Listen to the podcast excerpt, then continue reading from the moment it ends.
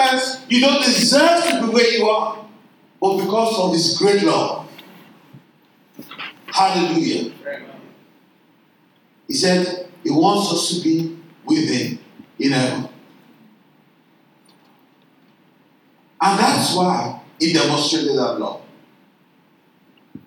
Then the third thing that He said in that song is that there is no rival, there is no equal. Hallelujah. God has what? He has a rival, He has an equal. Do you think that that type of God is worthy to be respected? Do you think that that type of God is worthy of your praise every time and any time? Do you think that?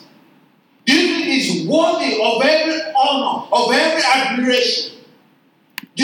That that God is worthy of every sacrifice, of every price that you can pay? Who thinks here that their convenience is more important than that God that left everything to come to save them? Who thinks that their need is greater than honoring that God? What saying to us is that, you see, never ever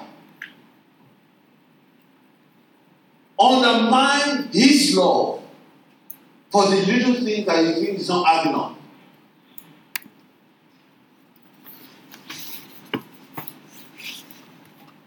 Oh, how, how can I solve this, God? I've been going through this problem. Can that problem be compared with the problem of sin? Sometimes I think we don't actually understand the weight of sin in anyone's life. The Bible says the old world in Ephesians chapter 2 said the old world was in sin under the wrath of God. But in his mercy, he saved us by grace through Christ Jesus.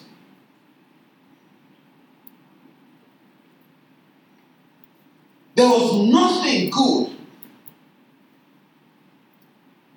that God could have seen and said, okay, these guys are so good, let me, let me go and save them. It's the opposite. We were in the opposite direction of where He wants us to be. And yet, He had mercy to save and to love us. So no one can be compared to Him, nothing, no rival. Hallelujah.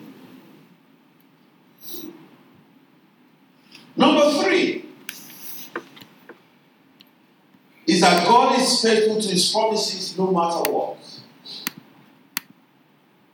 And this is why it's important for you to understand the promise of